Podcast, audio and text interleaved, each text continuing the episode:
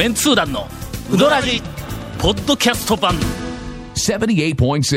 エフエム 香川花丸の社長と次期社長がお見えになっております。に週連続というか間間数分間です。あのね、はい、えーと多分あのヘビーリスナーの方はね、うん、微妙に雰囲気が違うようなと思ってると思いますよ。だから谷本さんがもう一言も喋ってないですからね、ほとんど借りてきた猫のように、はい、長谷川君もなんかいつものテンションと違うかな。そうですね、なんかね場違いな感じがね今までもういっかいかにかいなんかちょっとテンション違うとあったやろ。年配の方がゲストに来られた時とか、えーとえー、と誰が来た時かのいやかのかの大将呼んだ呼ばない呼ばないから、そうか元広か、いや平成レンタカーの社長があの時はガラスの向こうにおったんや、ね、うん、まあベテラン、うん、ベテラン大将というかあのムーンの大将とかね、うん、いらっしゃったけど、うん、普通にいじってね、いじったよね、えーはい、うん、まあ今日はどうもあのふたりとも、えーはい、ゴンと長谷川君、はいえー、いつもだったら誰が来ても、えーあのえー、存在に扱うのに、はいはいえー、どうもうまくいかない相手が悪い相手が悪いですよ、うんえー、相手が悪い相手が悪い相手が悪いわかりました。今日は戦うにはね、えー、多分あの、はい、あの花丸の社長、はいえー、と今日がまあおそらく、はいまあ、あのウドラジ出演の、うんまあ、この世の最後だと思いますので、本編ではちょっとせっかくたくさん持てる小ネタを紹介していただきながら、はい、エンディングでは長谷川さんと谷本姉さん の,、はいのね、言い残したことを、えー、もう面白トークが、えーそうそうそうはい、続メンツー団のウドラジポッドキャスト版ぽよよんローカルレタカー平成レタカーわけわからん。ホームページ見てね。平成レンタカー平成レタカーローカルレタカー平成レタカーサルキうどんはいえあらぬ方向を向きながら言うのやめてもらいます。えー、はいえーこの小ネタスペシャル、これです、はいはいはい、えー、はいはい、成瀬社長、山手線に社長も入るということですか。山手線に入るどころか、えー、スペシャル、スペシャルですか。はい、しかもさぬきうどん小ネタスペシャルで、うん、今ちょっとさぬきうどんで聞いたけど、はいはい、まあ俺気持ちの中ではさぬきうどん粉ネタスペシャルなんや。ネタね、あのもうちょっと昔、はい、あの何回かお会いしょる時にいろんなそのエピソードを聞いたんやけども、はいはい、うどん粉の話。うん、はいはい。を一番最初に エーエスダブリュー、はいはい、もう讃岐うどんには欠かせない エーエスダブリュー があれ小麦の品種でないっていう話を聞いて、うどらじでもいっかいの社長から聞いた話したやんか、まあ、あの時からのもう面白い話がいっぱいあったのに紹介する機会がなくて、えー、よろしくお願いしますこんな感じです社長、こんな感じですからね。なんかそんな真面目な話でいいんですか。いやえうちの番組は真面目な話以外やったことないんだから、ね、大丈夫大丈夫、誰が真面目な話をしようっても途中で我々が拾ってめちゃくちゃ展開しましたいやいや、ね、オーストラリアになんかあのうどん粉の取材で行ったの。あのオーストラリア定期的にだいたい四半期にいっかいぐらいは行くようにしてるんですよ。あのさんかげつにいっかいぐらいとか、うん、それは今のおそらく讃岐う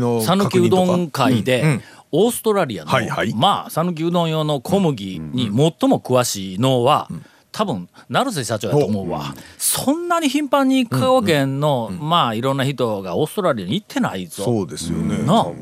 まあもう今この段階であの製粉会社の人は多分もう怒っててるんじゃないですか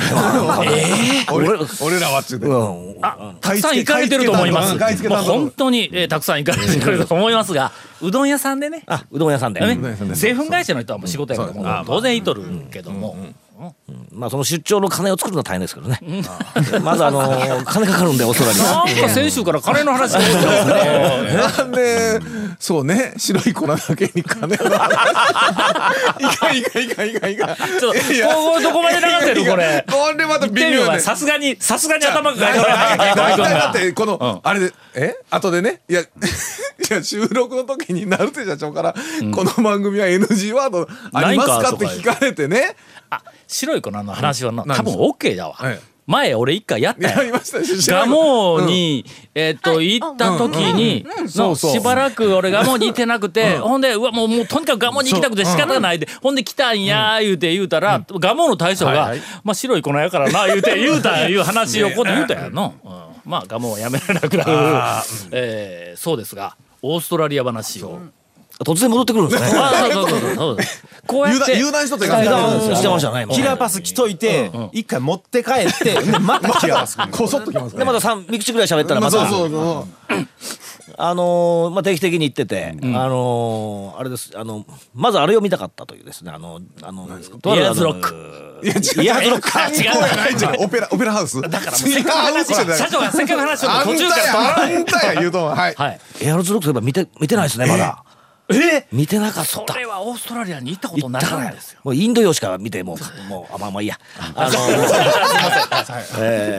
のとにかくあの商社さん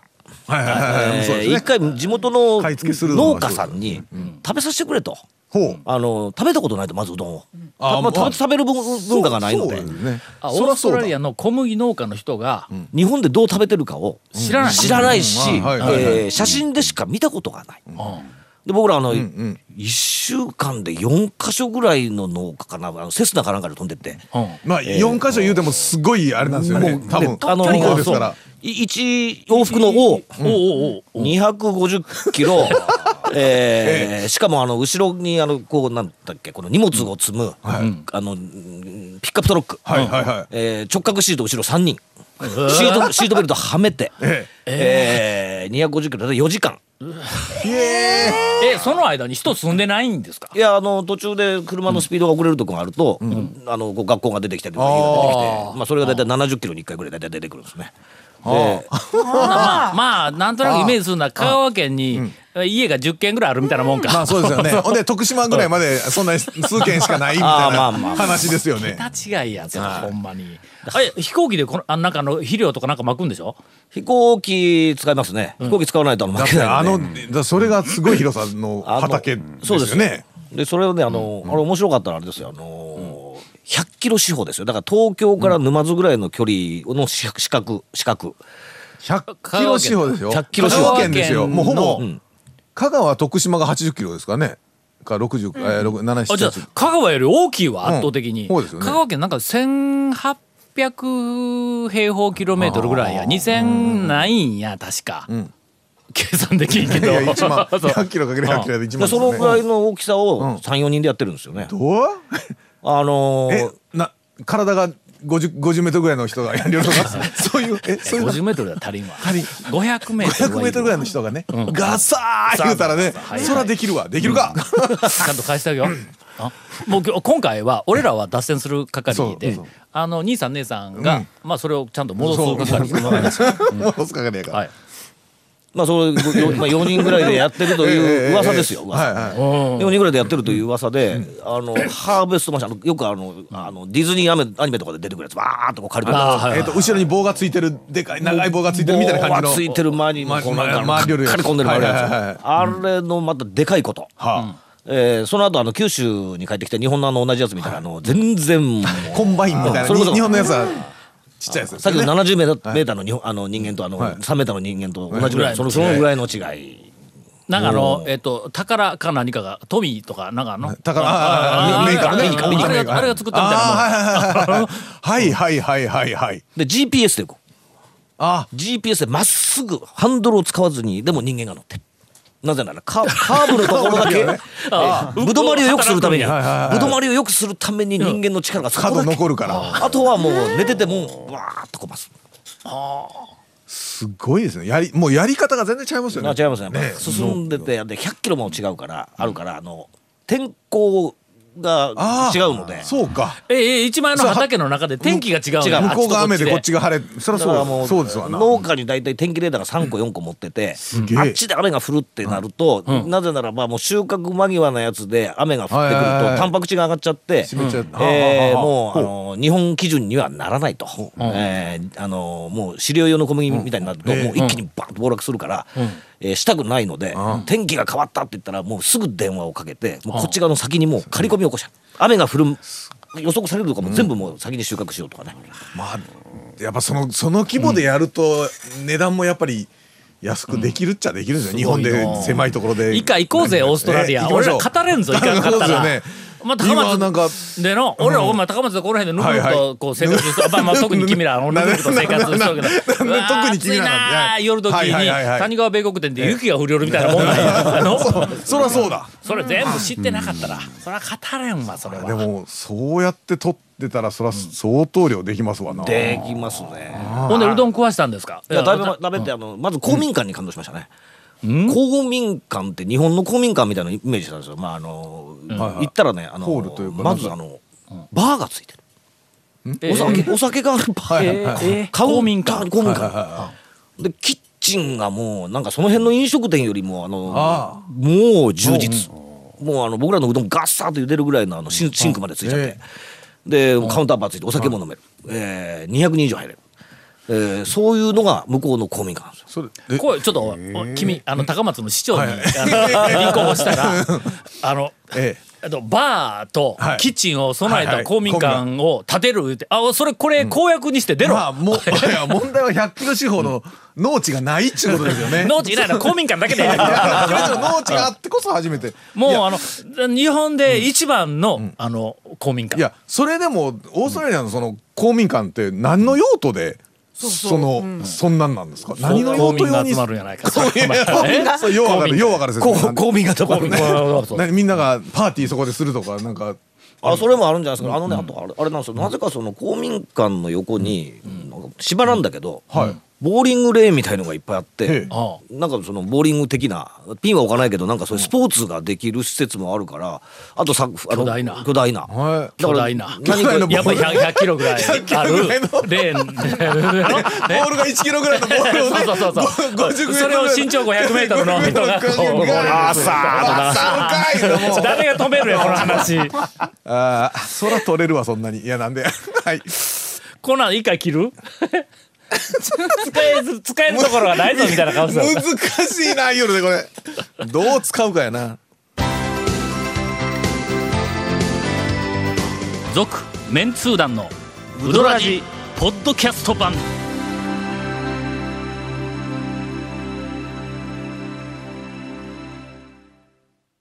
もうエンディングやっていやいやもうエンディングなのに今ガラスの向こうでケイコミ君が頭を抱えています。そうそうどうしようか言ってね。これは大事な讃岐うどん情報やの。讃岐うどん小麦情報だからね。オーストラリアにはごひゃくメートルの人たちがそうそうそうそうひゃっキロのレーンでボーリングをしているというの。これはおそらく今讃岐うどん界誰も知らなかった新情報やぞこれ。あのオーストラリアでも誰も知らんと思いますよ。社長こんなんで番組が終わると多分あの。ああのリスナーの皆さん花丸の社長はああいう人やって思われます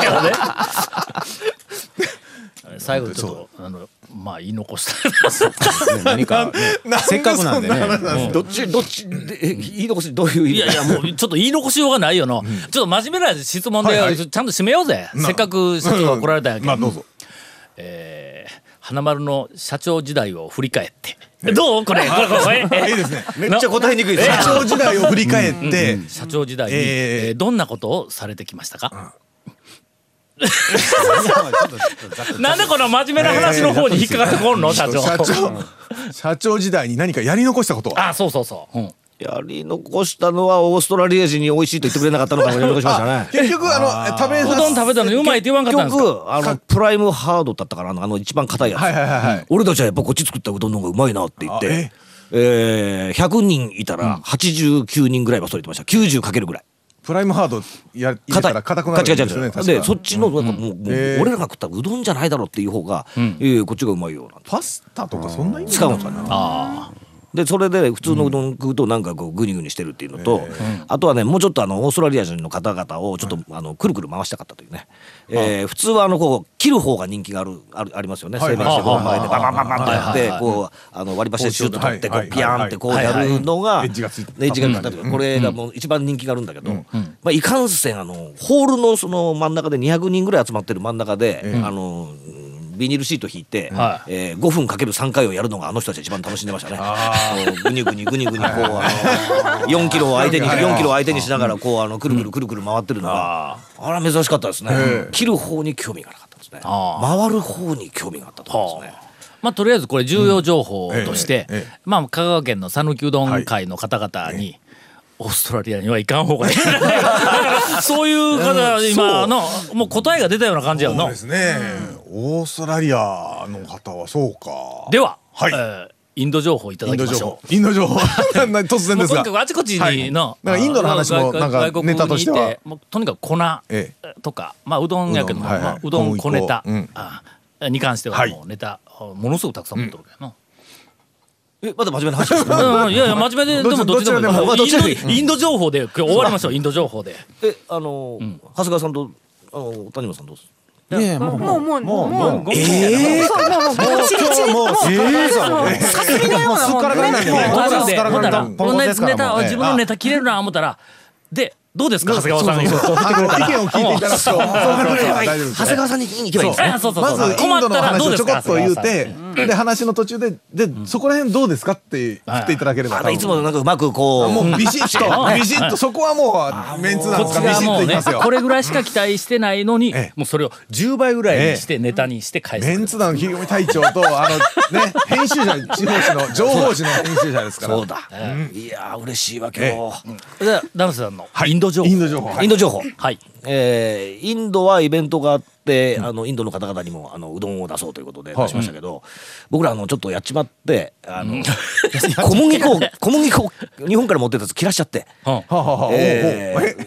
現地調達ちょっと現地調達という目にあって小麦だったらありそうな気はしますけどね。小麦はの、うん、世界中の食食材というかな、ま、小麦の方が米よりはまあ、うん、メインですから、有名だからね、うん、ただやっぱあの日本の製粉会社さんはやっぱ、うん、あの、ええ技術が高いので、はいえー、とある製粉会社さんはあのちっちゃい一粒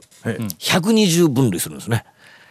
ええ小麦の一つあの小麦をふるいにかけてふるいにかけてふるいにかけてひゃくにじゅう分類にするのはちょっとまたインド情報から離れますけど、うん、コンビニって今よんまん店ぐらいあるでしょ、うん、食パンがなぜ毎日供給されるか、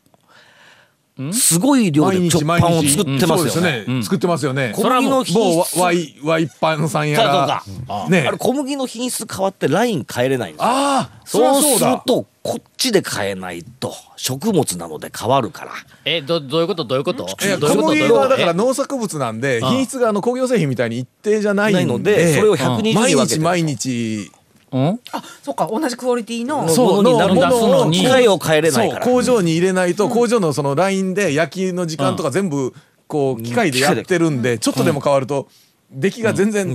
ダメになるんで、うん、入れる時にそこに合わすように、うん、あのそれを毎日してない感じ毎日というか 粉, 粉の粉が小麦ができた ら,、うん、だから毎年ほら豊作やら、うん、あの不作やありません、うん、オーストラリアは不作で、うん、タンパクが低くタンパク質が低いとかっていう今年なんかあったそれが毎日せんかったら対応できんいうことか。いやというか 毎, 毎日そのパン ロ, ロットでねそうそう、うん、ロットで来たやつがそう、うん、来るやつが違うんですよ。えいちじかんごとにパンがへたっていくとかその話でないよね。翌日なんてそんな話じゃないいや入ってくるこの日だったらこうてタンカーでほら来てドワーって吸い込むあの小麦のやつの質が、うん、あの結構バラバラなわけざんすよという話ですよ。えこうたその日だったら、うん、晩飯食った後でもパン食えるけど翌日になったらさすがにあかんわそんな話がないのかあの、ね、まずねそこ、そこは間違いなんですよ、うん、あのね普通ねあのこうた特その日でも、うん、晩飯食った後にパンは食えないから、うんお腹いっぱいだから俺前散々説明したやないかのお腹いっぱいだから晩に晩にまあまあまあ君んとこもそうやけども夫婦で外食に行きますわなめったに外に出へんから外に出るとついでにまああのどっかのベーカリーとかスーパーの穴がついてるところでまあ買い物するわパン買うやん買いますなまあまあそれは買いますよ。そっから食事に行くわのはい行きますね。で食事に行ってで買うたものも一緒に持ってあの家に帰るわ、はいはいうん、食事した後にね、うん、目の前で、